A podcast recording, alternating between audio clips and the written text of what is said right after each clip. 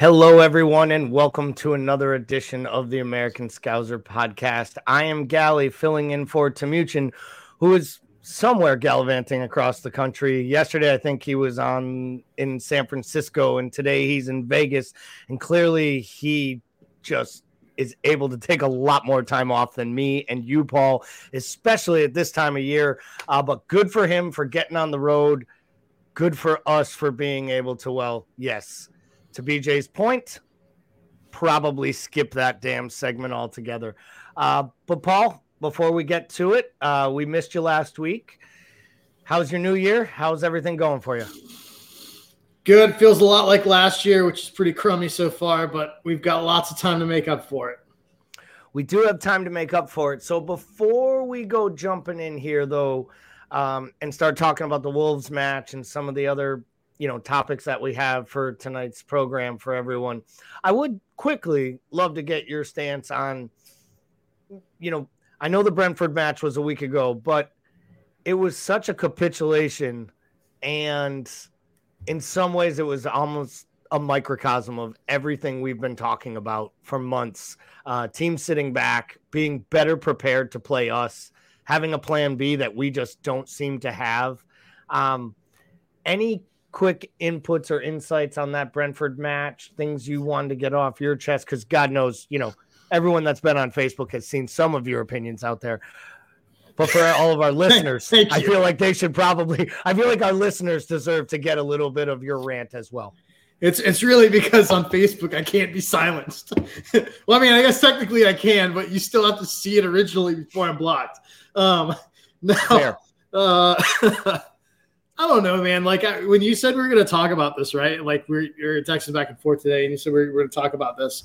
Like I had this momentary like internal dialogue where I was like, "Am I blacking out during these games because I literally can't remember like large swaths of entire matches?" Which which usually I feel like I we live these details, right? So like I was thinking about it, it's like yeah, we just it's the same game on repeat for the last year and a half. It feels like but I mean, I think when you look at it, like we look at the things that stand out.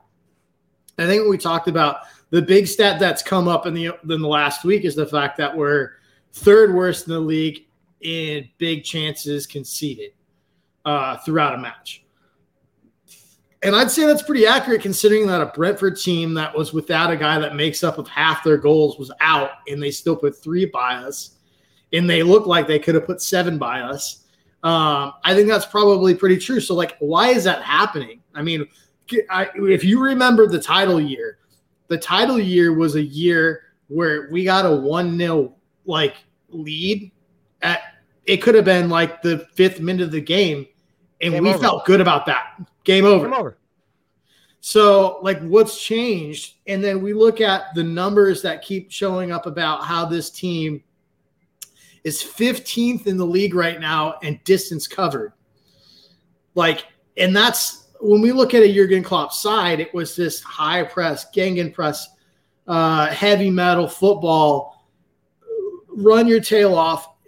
And then you say that this team's 15th in the league in total distance covered. I mean, I think these numbers are just confirming what we've been saying for a long time, and that's that the brakes have been beat off this team over 60 plus comps a year over multiple years with summer competitions in there in little rotation. Like, and I just, to me, I mean, we can get into a discussion later. I just think that this team hasn't ever seen the iteration. I think it's it should have evolved past what what it is now.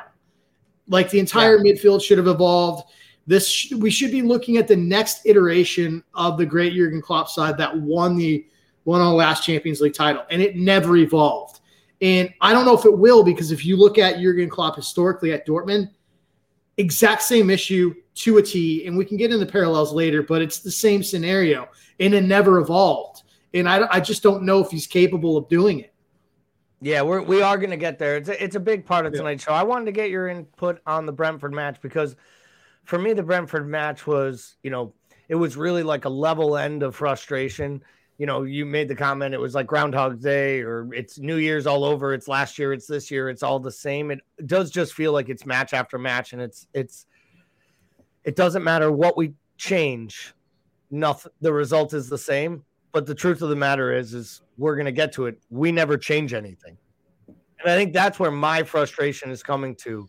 So one thing that we're going to change, but BJ ruined my joke, is we're going to just skip right the hell over trivia because when Timuchin oh. Ah. we don't need to embarrass the two of them. I saw a sign come up. My heart fluttered a little bit. I, I figured before we get into anything, well, I'm going to do this. Here's your trivia question for this week, Paul.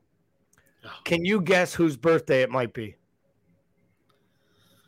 Oh man, that's some Brazilian guy named Lucas Leiva. Yeah, and it it, it I'll tell you what. Um, we we couldn't have this version of Lucas because unfortunately for Lucas, you know, for yeah. anyone who lives under a rock, he was forced to retire earlier this year. Um, back in Brazil as he was trying to wrap up his career. I'll tell you this: we could use some cover for Fab, and I would take this guy in his prime to slide into that role. And let's be honest, Fab might be covering for him if they were in their prime, to be fair. Yeah. Um, but both played really big roles. But I saw it was his birthday today.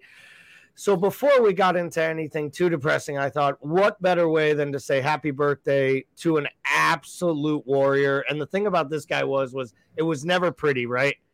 But you knew what you were getting in every minute of every game, every match he played, effort, determination, passion for the badge, uh, and real leadership on the pitch. Something as we go further into this uh, podcast, I think we're going to get to a little bit because I'm starting to question where the actual leaders are on this pitch and wondering if, in some ways, some of these mentality monsters weren't a little bit of front front runners when it comes to it's easy to be a leader when you're winning. It's a whole nother thing to be a leader of men and champions when things are going the way they have. Um, so let's get into what was just another disappointing afternoon on Friday. I mean, maybe or Saturday, Saturday afternoon. Sorry, might have been maybe the most disappointing in my opinion of the matches I've seen in a long time. Um, and for me, I'm going to be honest. It started right with this lineup that came out. So before I give you any of my insights or opinions, the lineup comes out it's two o'clock Saturday afternoon. You've watched an entire wonderful afternoon. You've yelled at all of us to get out of bed and start watching uh, the amazing FA Cup third round action. I, what did you call it? The greatest day of international football? Wasn't that your or European football, something like that? I do love these rounds. I, I must confess that I, thought this was one of those rounds that went to extra time and penalties, which is like to me is awesome when you've got like 40 games and half of them are going to penalties. So that's fully what I was expecting. I was like, oh, I, I, I jumped the rounds, man. So I have to brush up on my uh, FA Cup rounds before I start making big uh, comments on Discord at, at, at everybody. Fair, fair. So your opinion when the lineup came out, obviously he goes strong. Can you tell me why? Well, I think Thank it backfired. You. I think uh, the the the, uh, the reason why is that you're trying to get a response and have something to have confidence with going in, knowing that you're going to essentially have nine days of rest, something we haven't seen in forever. So, on the premise of that and the philosophy, like the lineup, obviously in hindsight, we can feel differently about it. Uh, but at that time, seeing this, I like that call. Now, you said something that terrified me you were like, yeah, he says, you know, he's going to go strong the rest of the competition. And I'm like, love this here. Don't love it for the rest of the competition because, you know, as we've discussed at length, the priority is top four. Because if you don't make top four, there are some serious, seriously negative ramifications for this club. Um, and so all of these other things to me are complete extras, um, especially since the money from these competitions is essentially less than a place on the Premier League table with the TV payouts. So let's take it. Let's take it. Um, you know, we have time here on this uh, podcast. Let's kind of take it segment by segment. You know, we'll start with the back line and Ali and Net. From a man management standpoint, can you explain to me how Kelleher does not get a start in this match? Uh no, especially on the precedent you set for playing him last year the way that you played him. And I would hope that he would be able to look up and see a yellow kit and know not to pass it to it. So yeah, Yeah, I, I I have to be honest. I I almost felt in some ways, not that Ali hasn't made enough small mistakes. And listen, if it wasn't for Ali, we'd be, you know, yeah. below Chelsea right now in the table. Yeah. So no one on here starts slamming in comments. Please jump in with your comments. And while we're at it, we'll say hello to our good friend Alan. Um, greetings from Houston with you. I'm assuming this is with you in spirit, but not in body, just not well.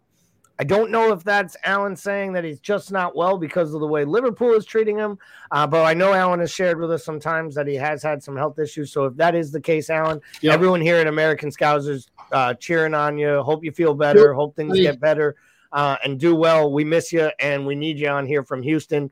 And you should give BJ some shit because no one's supposed to beat you to the first comment. I thought the people in this channel by now. knew. No, I didn't rules. even think the chat. I didn't think the chat actually activated until Ellen came in. And that was pretty much how I thought it worked too. Other than the fact that we just delete all the comments of people saying things like "Gally, will you shut up?" Gally knows nothing. When does Gally blink his eyes? And the answer is not often, especially when he's angry. Um, In fairness, a lot of those are my burner accounts. Right, exactly. Those are usually the nights when Paul's not here. Those are the nights I have the most commentary. Um, but as we looked at the Ali thing, did it put any pressure on him? And I'm not saying he makes that bonehead mistake, but he didn't play well over the 90 minutes. His distribution was poor. He had the the moment in the first half where he's fighting with Robertson. Um, Robertson's waving his arms at him, and we're going to get to that too. Like some of the things we're starting to see on the pitch, guys yeah. telling Henderson to f off, yeah. um, guys yelling at the keeper. I think at one point Fabinho basically waved his hands like this at Klopp in the middle of the match. Like, what do you want me to do? You have me out here with, you know, Thiago, and we'll we'll get to Thiago and whether or not, you know, that is still the same version of Thiago that we purchased or the version that is now here. Um, I think that's a little bit of that topic for the wheels coming off later on and some of the running this down and some of the parallels to the past. I think Thiago draws one of the greatest parallels that you could have to the kind of that prior Klopp era, and we're going to get to that. But I personally felt like Ali looked like almost like he was surprised he was asked to start the third round tie of the FA Cup. Like it didn't make sense to him while he was playing. Um, he didn't seem to have good communication. I've always struggled with Matip and Konate as a pairing. I don't love it. I don't like Konate on the left compared to he is on the right, which is a big problem, seeing that the veteran won't allow him to play in his best position. And then our fourth choice center back also doesn't play in that position.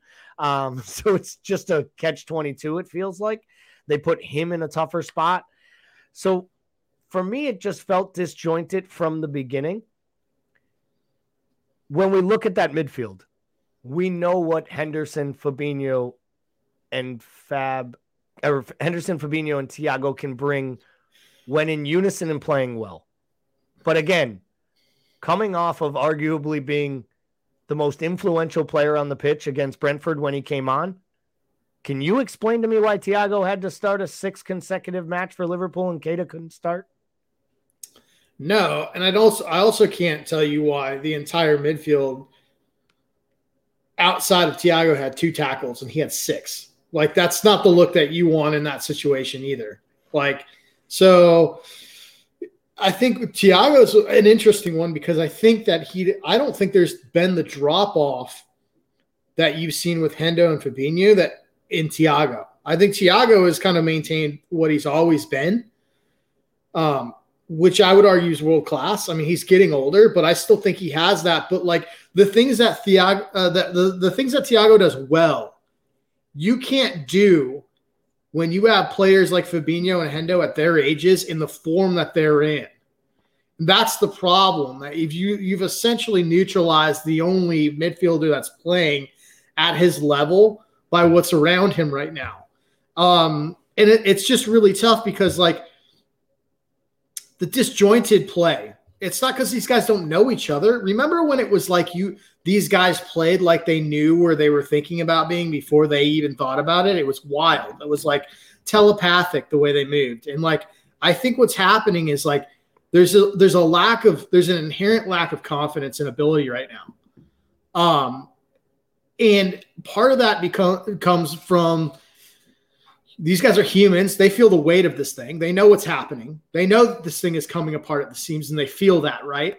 The other part of that is, is while that's happening, they're being asked to do things from their manager that they're not physically capable of doing anymore. They're not physically capable of playing. And this goes back to lack of plan B, lack of change that you were discussing at the beginning of the pod. Like this comes from the fact that we're not changing anything and that's fine if you want to be stubborn about it. If you don't want to change a philosophy and you don't want to change a tactic, you have to change the pieces if they're no longer able to do what you're asking them to do. And we haven't done anything. We haven't we haven't asked for change. We haven't thought about change and we haven't replaced the pieces. So like it no longer the the there's a cog in the machine and that's just your inability to move on something to be quite honest. And like I I feel for these guys because I uh, you can feel the frustration across the squad, and it's just an inability to change and, and, and a lack of awareness and, and knowing what these guys are capable of right now because they're not capable of it. David Leslie says we need a midfield reboot. I mean, yes, Captain Obvious, but we agree with you 100%, Dave. And thank you for sharing your comment. It's just so glaring and frustrating. And I know we've been saying it for a couple windows. And, you know, you and I have given both ownership a little bit of a pass at times. We've also been more critical on Klopp maybe than some of our listeners have, uh, or other people in our Discord Discord channels. At the same time, I think we've been realists that COVID played a big role into this. Um, I think there were plans, but other clubs and clubs with less financial clout than us have been able to make moves and they're securing players. And, you know, we always talk about City and we used to talk about, you know, the checkbook manager. If we really line up their business the last two and a half years, they their last three transfer window, windows are basically what we did to the rest of Europe for the you know windows three through six ago, where we never missed. We sold everything high. They have been buying players at right prices, selling youth academy for profits, and reinvesting. And when a player doesn't fit, like Ferran Torres, they give him two years and they make a profit, or Sane, or Sterling, and they're going to do it again with Gundogan, and then they're going to do it with Silva. And you know, we all talk about all these different moves, and and and we criticize them for that.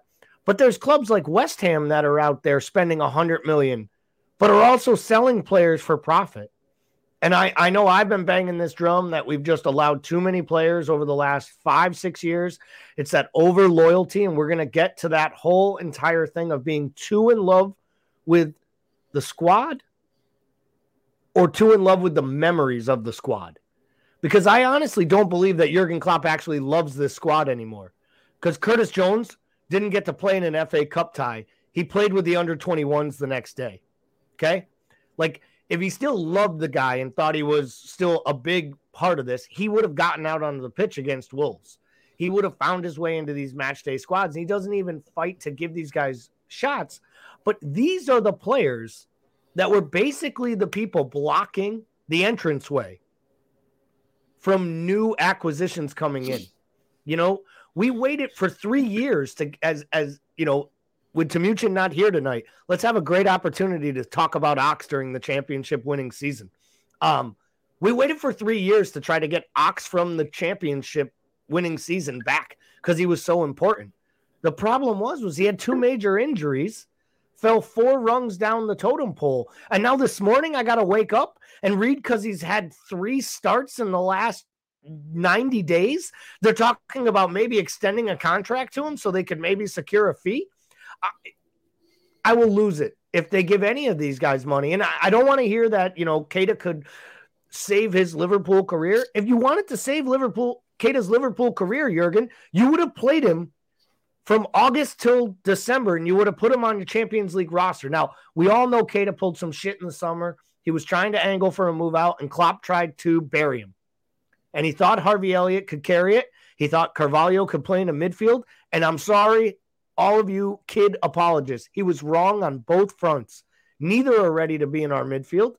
Honestly, I'm not sure neither, either are actually ready to even play the number 10 role if you ask them to defend because they both get muscled off the ball and it, it's a tough spot to play in his system. So we've we've worked our way back. Right, we we started with the back. We came into the midfield. How about up front when you see once again it's Ox Nunez Mo?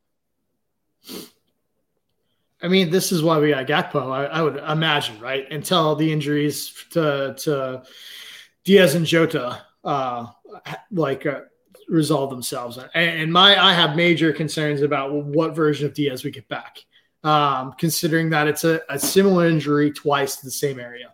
So, um, I mean, I think that that really solved. I, I think that's why we see Gakpo. But like, I mean, at the end of the day, like as supporters, we want to we want to know why something happens. Who's to blame, right? And I think the narrative, the easy narrative, has been, well, it's an inability to back Jurgen Klopp from this ownership, right? Um, it's a lack of investment. Um, and then on the other side, um, I think what's not looked at and should be looked at is how does Jurgen Klopp actually operate with transfers? How does he operate with the squad, right?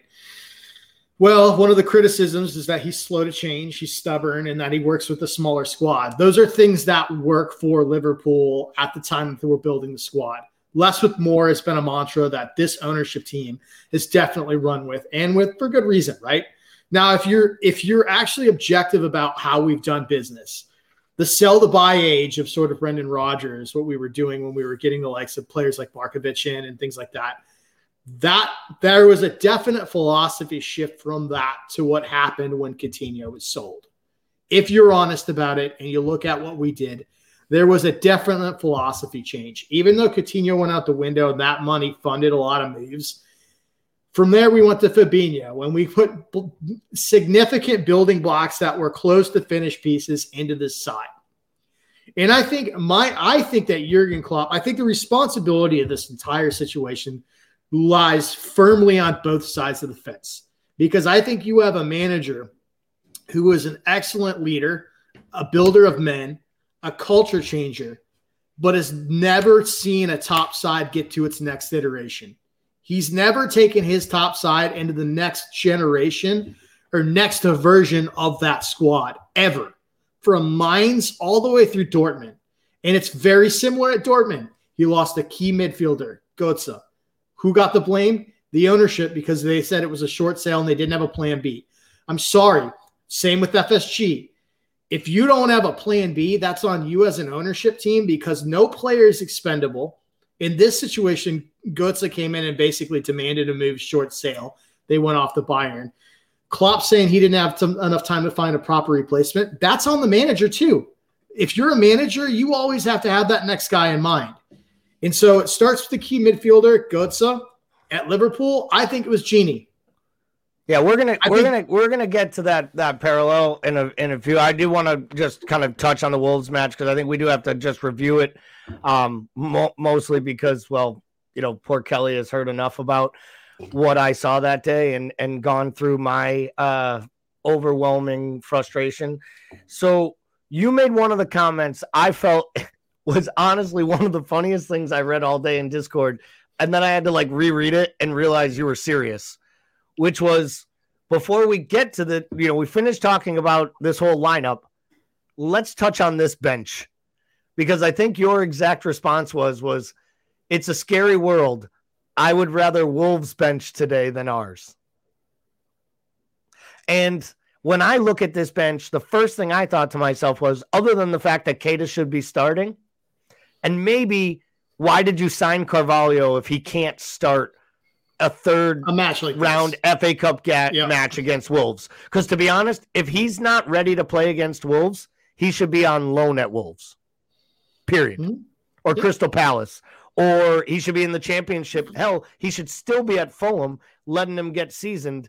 And you know, who knows? They'd probably be four points ahead of us instead of tied with us on points if Carvalho was still there. Um, but to me, there was there wasn't a match winner on that bench. There isn't a change. You realize how much you miss Bobby. Obviously, you know we once again. Jota always gets overlooked on this squad of superior talent because he's like, oh, he's a goal poacher. He just shows up and pops up in the box and scores.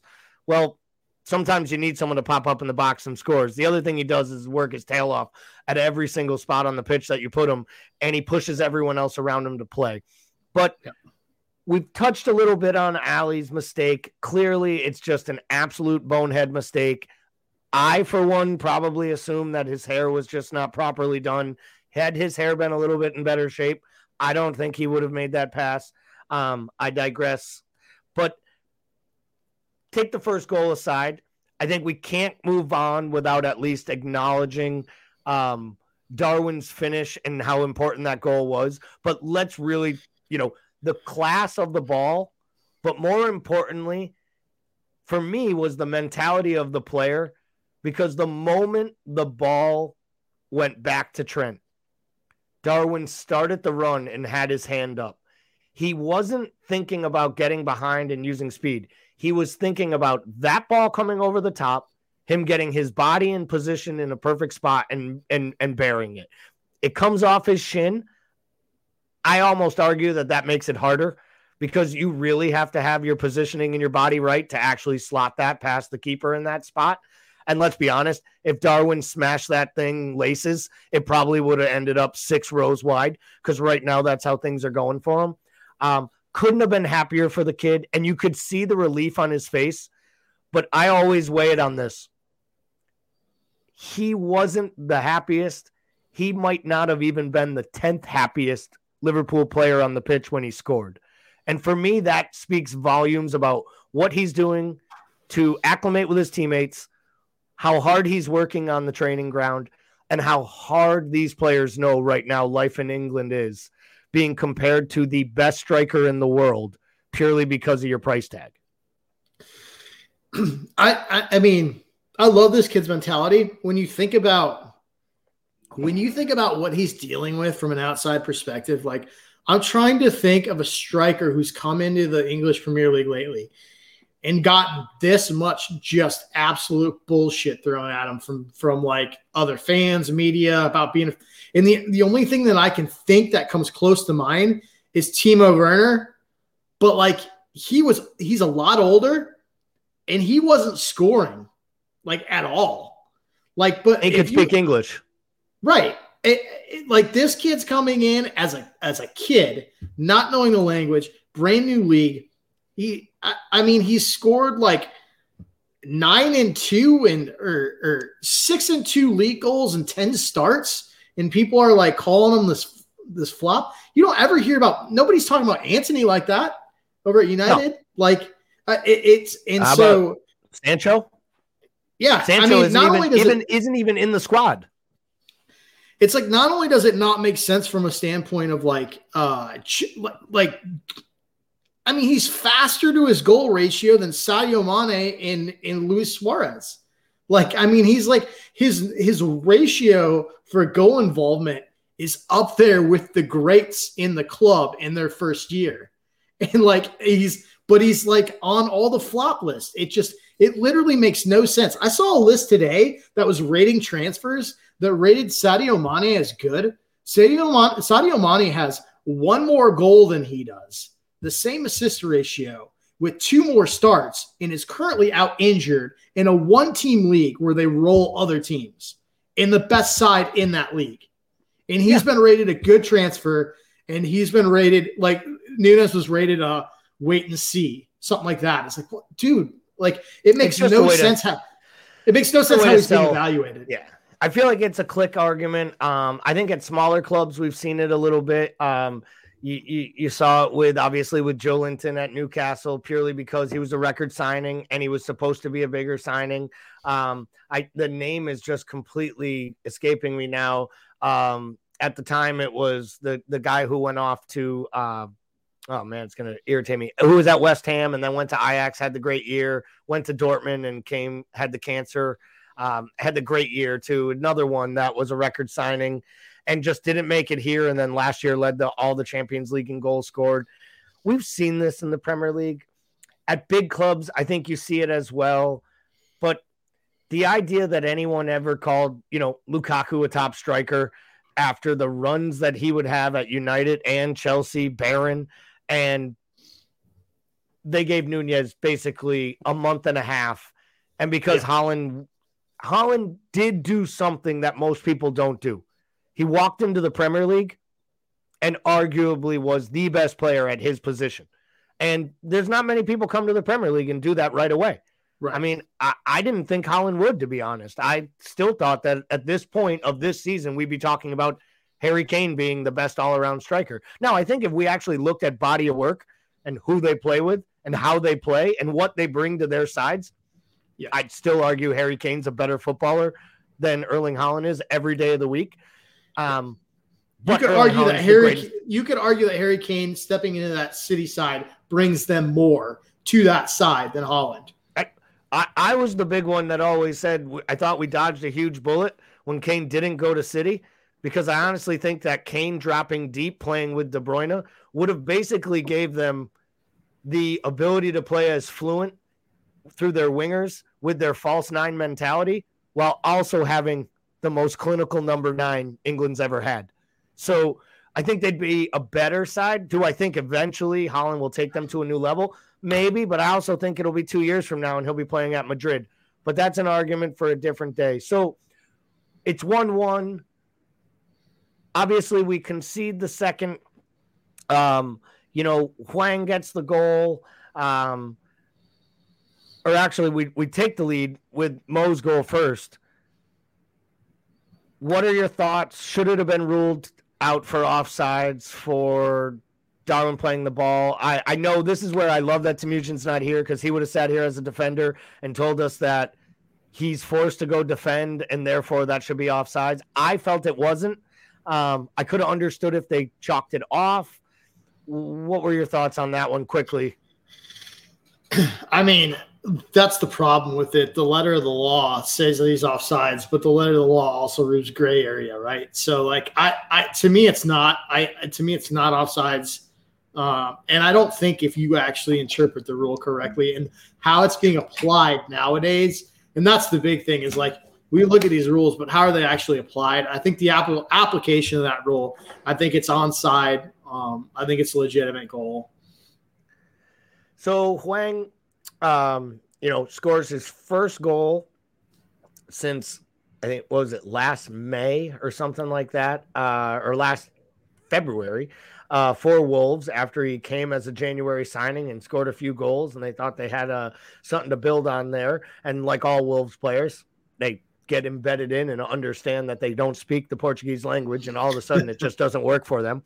I swear they just take away the meal card and like make you like just show up. like they're just sitting there with like Babbel on their phones trying to figure out points all day um, somewhere in Molineux. Uh, it's always great. You find a spot in the Midlands where you have to be able to speak Portuguese. But culture uh, shock, I'll tell you. I still can't understand how the third goal doesn't count. Um, I understand they're telling us there's no angles. I thought I saw about five different angles. The announcers seemed like they just felt like the guy missed it on the pitch. Is this just down to the fact that he raised his flag and it was just so close without the great angle? Because to me, why have VAR if you can't get an angle inside Anfield to see offsides? Like to well, me, that's all, just a We've Crazy. seen VAR do this when we remember we needed the center, like we did, we were missing a camera angle from the center that one time. So we've seen Shinks in this. I personally thought it was off because it, it's coming from the original position of him directly after he takes the corner kick, takes that deflection off the head, and it looked to me like he still hadn't made it. The problem is, is we're we are as viewers, we're basing that off the crown of his head that we can see on the TV. we can't see anything but below like this. We can't see. Right. So, and we all know that it all it takes is like a fucking four foot elbow or something. Like, so we don't we don't get to see that, and that's just another one of those things where like, from a commentating standpoint, it's it's funny because you can tell with the commentators, it's the same thing for them. There's a lack of transparency for everybody. None of oh, us yeah. know what's happening, and, and, that's a real problem because the commentators, you know, have to work around it. And they have the hard job, really, of working around it. But from what I saw, I I thought that the crown, like from where his head was positioned, that he was probably off. But like, dude, it's one of those things where we just didn't get enough evidence while they were showing it, and I can't see why Wolves fans were pissed. Um, I was personally pissed we didn't lose because it's a competition we don't need another another match in. Well, before we move on to talking a little bit more uh, about some of the other topics, I think that is a uh, a, a good segue for us here.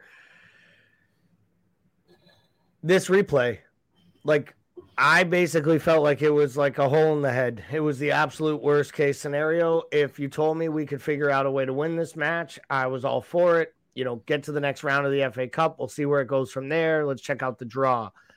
I can't lie, knowing that this is a road match away to Wolves that we can't afford to play midweek to go have another road match away to Brighton that we can't afford to play at some point that might require another replay if we happen to draw because there's replays again in the next round of the FA Cup.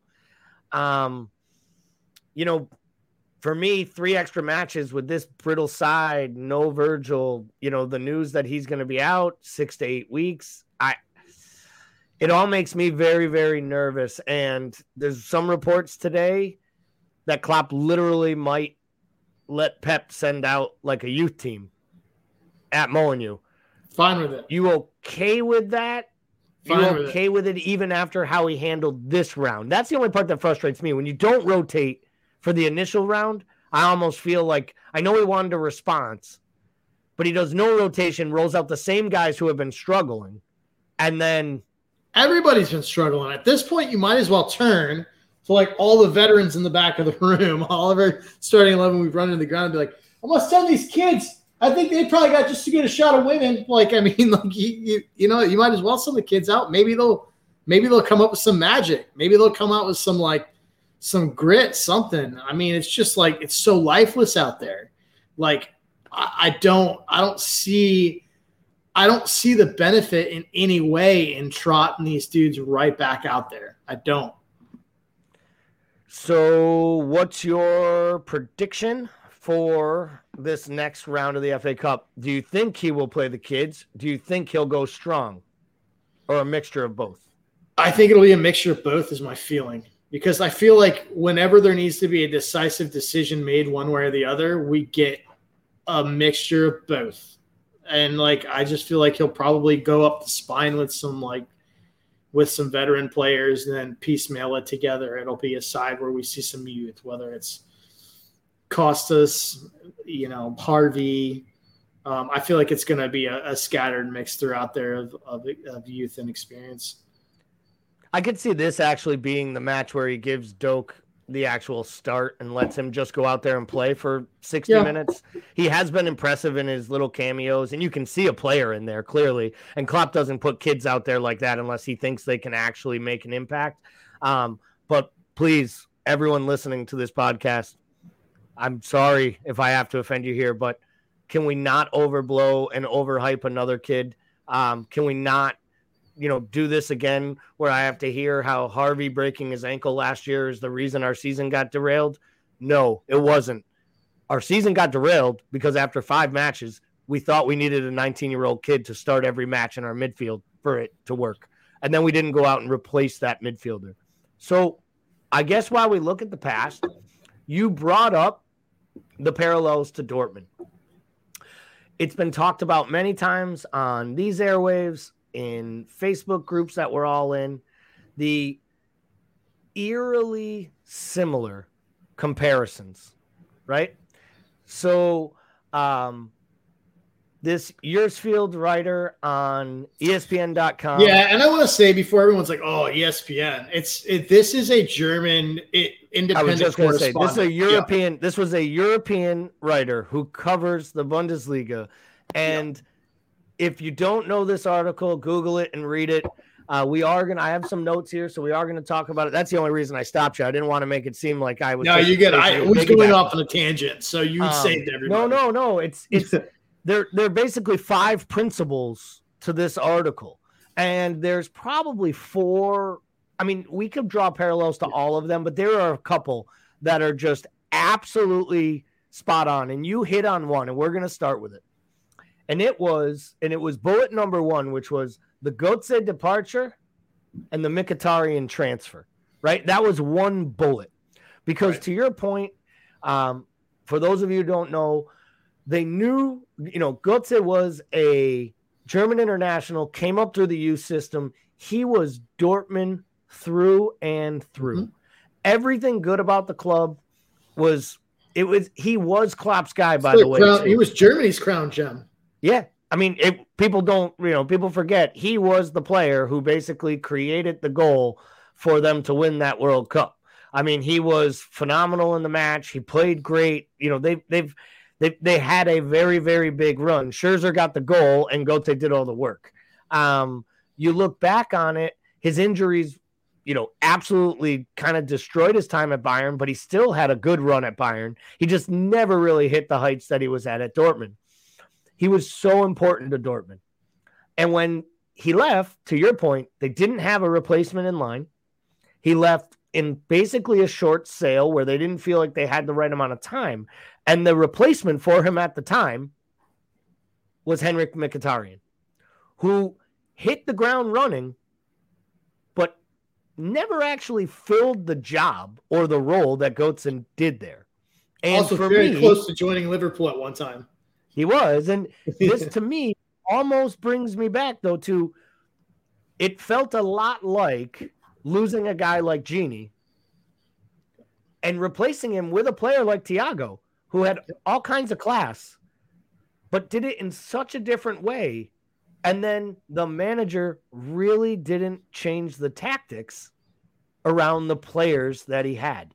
It was the same story with different components and it has yielded different results. And I that's not a shot at at Thiago, but yeah. Talk to me a little bit because you went, you started to go down that rabbit hole earlier. Talk to me a little bit about that Gini leaving and Thiago.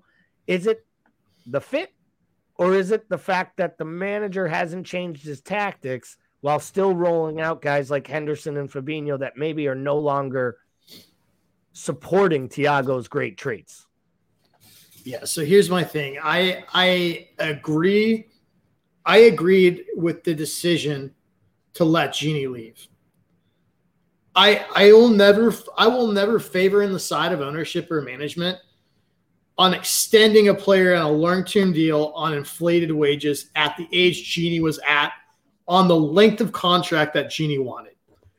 So in that regard, I agreed with letting him go, even though he was obviously our most durable midfielder, was always available for matches, and I think incredibly underrated in what he brought to the side. I also agree with the Thiago purchase because when we got Thiago, if you remember what we were talking about, he was a cherry on top. Thiago brought all this class. He was a plan B to break down teams that did basically uh, dropped eight uh, dropped eight back in the box at times or stacked the box with four on top of each other. He was our answer to that, our plan B to getting in instead of just crossing endlessly on the wings from either Trent or Robbo. But the premise behind that was that we would see significant growth from Jones in that role. We never saw it, and it doesn't look like we're ever going to see it. And I thought that was relatively obvious very early on. So my assumption was that we would address the depth there and add another body. And we kept waiting and we kept waiting and we kept waiting. And we got one midfielder in four years. And I think, and it was Thiago. And I think my thing to this, the, the, the parallels to me show that you're looking at a manager who, when he looks at a squad, is so focused on those relationships and that building of that squad, he doesn't think about the next phase of what this looks like, and he is unable uh, to physically let let players age out of a squad. He's physically unable to let them rotate out, rest up to the point where they're getting few enough minutes that it makes sense for them to move on on their next journey. He's unable to do that. If you look at Dortmund, it's the same thing if you look at the roster. And that's why now, when you look at our starting 11, they're either early 30s and the guy behind them is early 20s. You don't have that prime asset age of 23 to 28 that you want to be the core of your squad those are your prime core players that you can ride minutes wise. We don't have that. We have the we have low 30s dudes that are aging out, and we have kids that are not ready. Or uh, in in it, honestly, let's face not it. If we look at Jones, Harvey, and all those kids, I'm not sure those guys are ever going to be that the quality we want. and, and, you know, you did this when you talked about the kids earlier. We do this all the time. Wed, you know, Ben Woodburn, Sinclair, who's now got a chicken shop in Birmingham. Chicken. 23. Yeah, 23. Like, I mean, we do Can't this all the time as supporters. And that's fine as supporters. I get why supporters do that, but managers can't do that. Managers can't. And this is the this is the one thing that I think Pep has on Jurgen.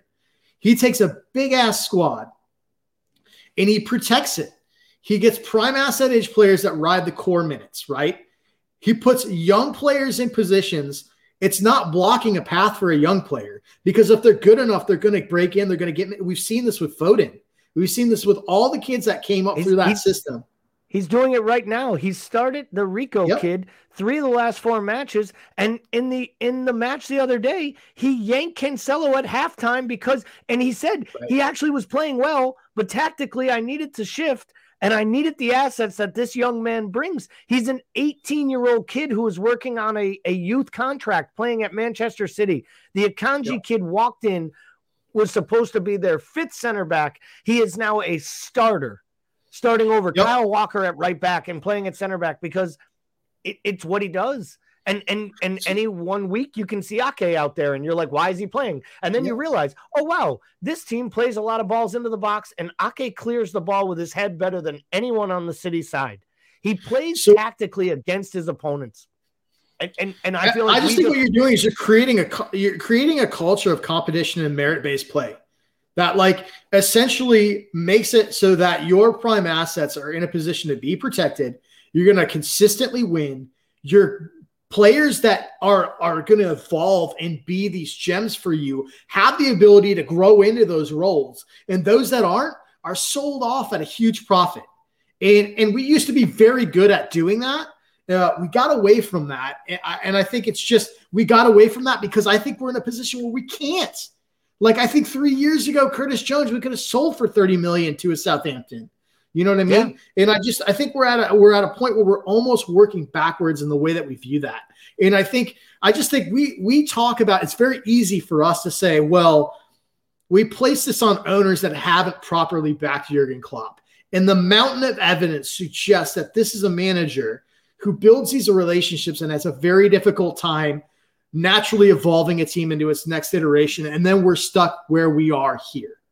Um, and, and, and I don't that's know. That's a perfect no, that's a perfect. And we're gonna skip over a couple of them. We're gonna kind of bounce around. We're gonna go to number four, which I think speaks to what you're talking about, which was, and this was in this writer's mind, the fourth biggest issue was no new blood. And it was basically that this guy was so in love with the players at Dortmund that he couldn't see value in buying anyone else because there was no one better.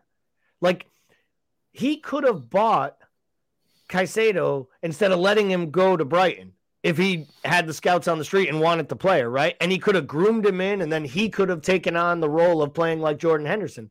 But in his mind, he didn't need him because he had Jordan Henderson and behind him he had Ox. And then he always had James Milner if he needed to plug a gap.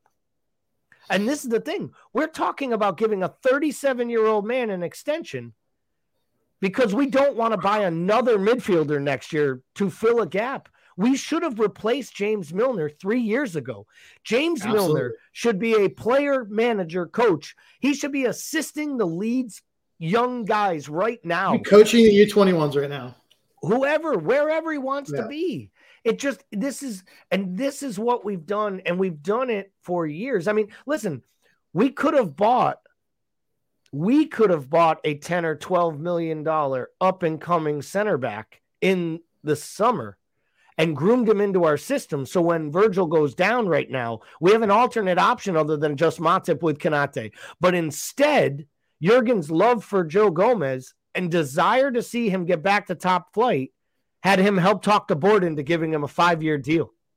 Instead of selling him for a profit to Steven Gerrard, and helping the kid get into the England World Cup squad, by the way. But instead, we convinced him to stay. And I, I, I just don't know who's making these decisions. It, it might have been a little bit of Ward. I have this feeling it is a lot of FSG opinions. Klopp gets the final say.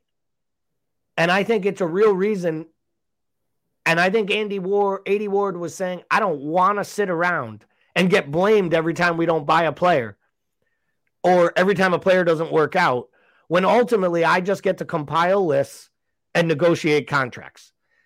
Because mm-hmm. ultimately the managers made it clear the right fits, the only fits are the right fit. So to a lesser extent, no fresh blood, right? Hendo, Fab, Ox, Origi, Jean, Milner. These are all guys that are either going to end their careers here or leave for free.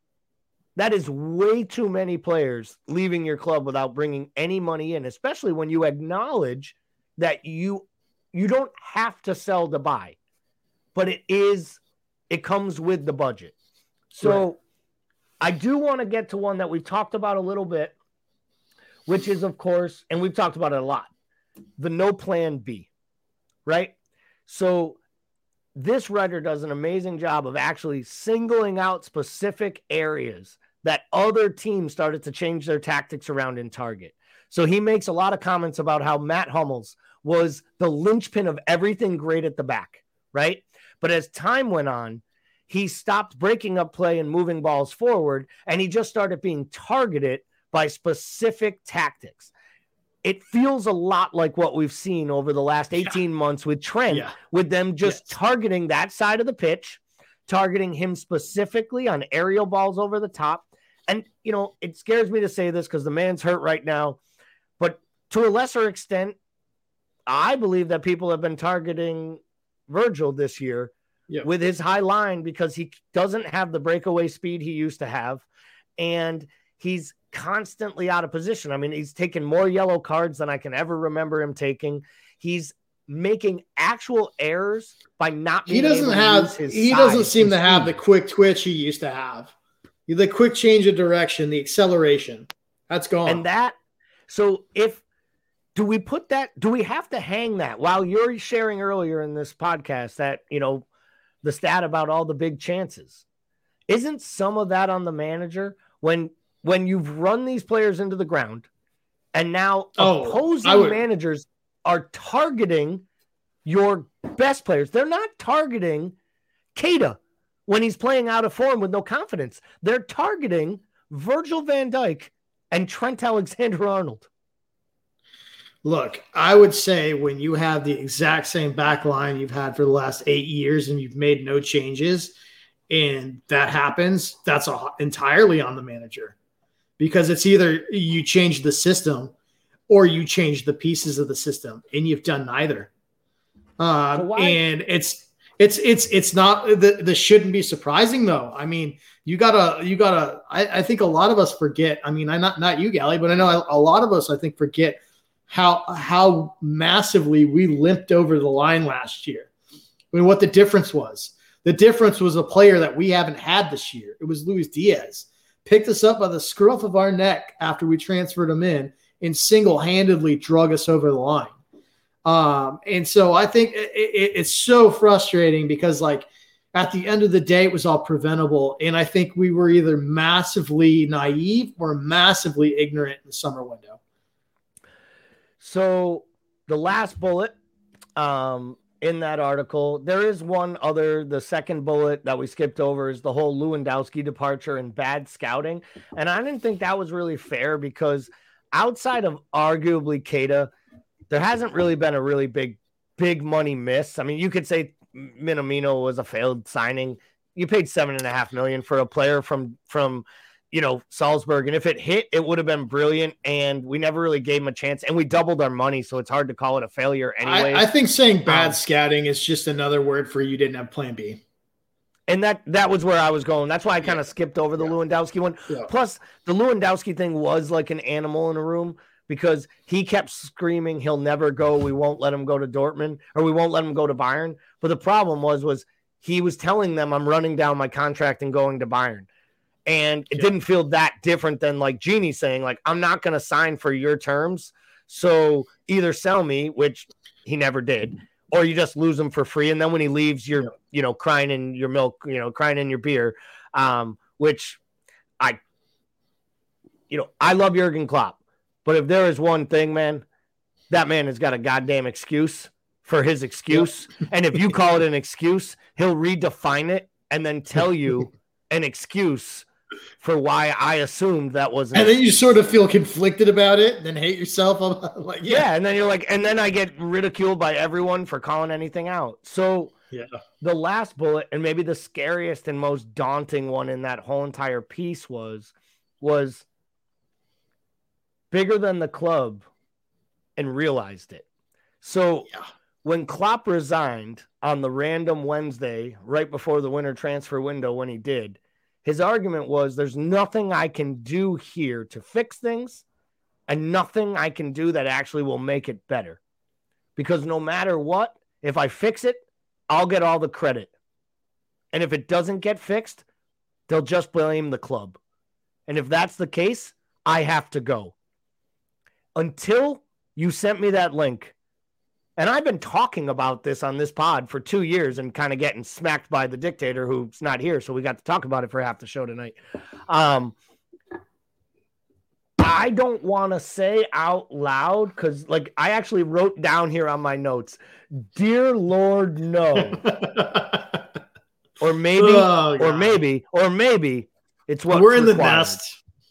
There's like what, I, four viewers. We're in the nest. You're good. Yeah, but I, I said it though. I said it. I was like, dear Lord, no.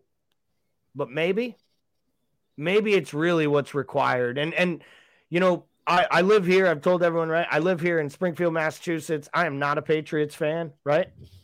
That shit is happening here right now. There are people walking around like with their head turning sideways, going like, "Can we really do three more years of Belichick in this way?" Like, not that he's not still the best man, coach that's ever coached in the NFL, and probably the best coach that surely the best coach New England's ever had. But there is a time where things change. You know, I'm a Red Sox fan, and I've always said I waited my whole life for the Red Sox to win the World Series. And when Terry Francona delivered it, I and then delivered two more, I was like, they will never replace him.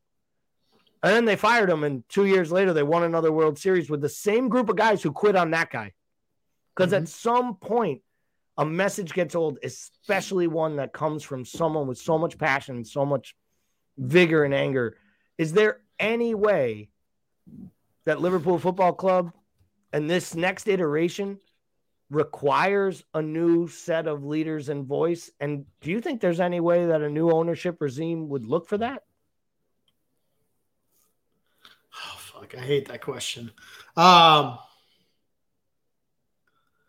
I will tell you this.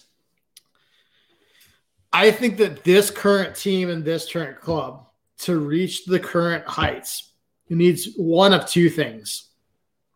It either needs a new manager. I said it. I just fucking ripped that band-aid off. Or it needs Jurgen Klopp to have an intervention and make serious concessions about the way that he views his squad.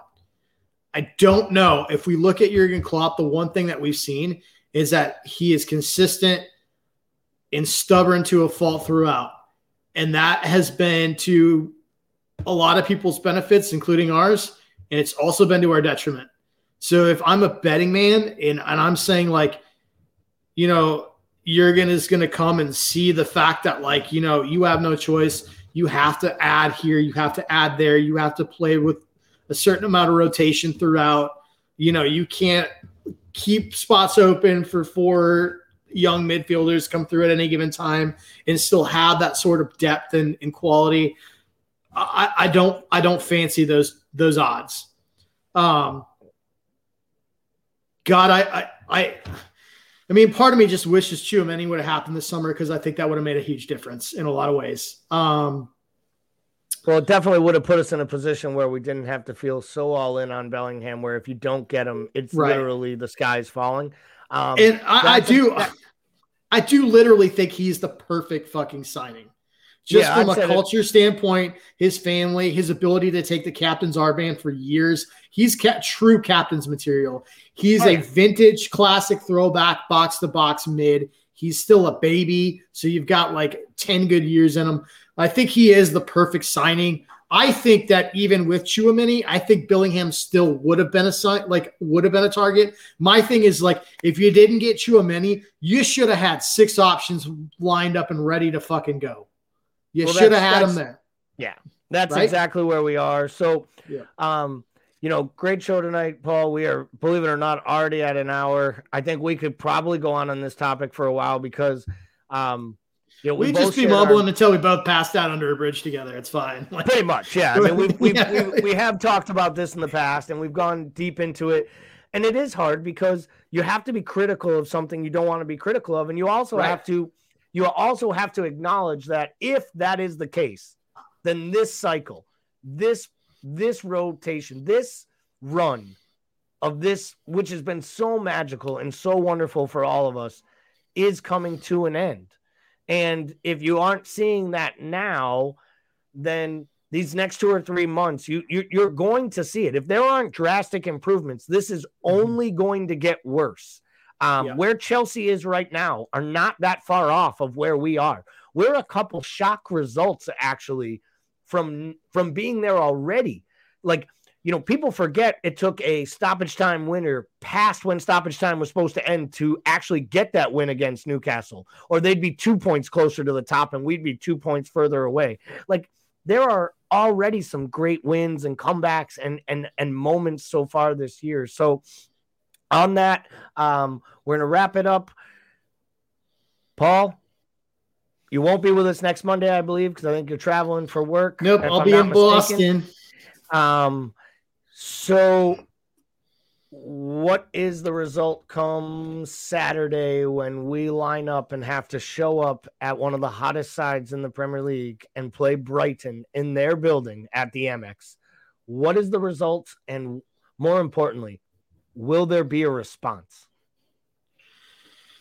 I can't see this, dude. This this looks to me this. If I'm honest, this looks very much like the Bright the Brent like the Brentford team. Like in my opinion, in terms of like just what they're capable of from an offensive standpoint, and the fact that they play pretty well defensively. So I mean, I can't. It's hard to see us pull on a result. If we do, I'm thinking it's like a 4-3, 3-2 result. I think there's going to be goals either way. I think it's going to be gross. I think we're going to all want to throw up on each other uh, when we see how many chances are, are given consistently. Um, so I'll go. My fingers are crossed for something like a three-two, but I would not be shocked if we if we got walked off the park. So I was gonna say three-two and stay positive with the win. Yeah. I'm gonna stick with that. Um, let's just say it is a gross performance, but not one where Pascal Gross is banging in goals and scoring from yes. the penalty spot. Um, and you know, the idea that they're having a little trouble in their squad, you know, there's rumblings that Caicedo really wants to leave, that Trossard actually was dropped for the FA Cup match, not even in the squad. And De Zerbi said, I only want players who work hard on non match days, which basically tells me Trossard has down tools, trying to get, force the move, maybe to Newcastle, um, maybe to Chelsea, depending on, you know, if Graham Potter still has a job by Saturday. Um, that would not be what I would be looking to do, but we'll get to that when we come back uh, with our iteration of the Premier League show. So, quick reminders here the guys will be back Thursday night, 8 o'clock. Check them out. They will be covering all things Liverpool like we do here, previewing that Brighton match that we touched on right there. We'll have the fantasy show directly following it at 9 with myself and the Polish Prince talking about all the failed mistakes we made on the first double game week just to get ready for mistakes going into another double game week. And lastly, please, if you are watching us on YouTube, subscribe now to the channel, give it a like, share it, tell us something you love about it. Hell, if you don't, tell us something you hate about it. We'd love your feedback. As always, we appreciate all the interaction, all of our viewers. Have a wonderful week. And think about it this way, people it can only get better from here. Have a great week.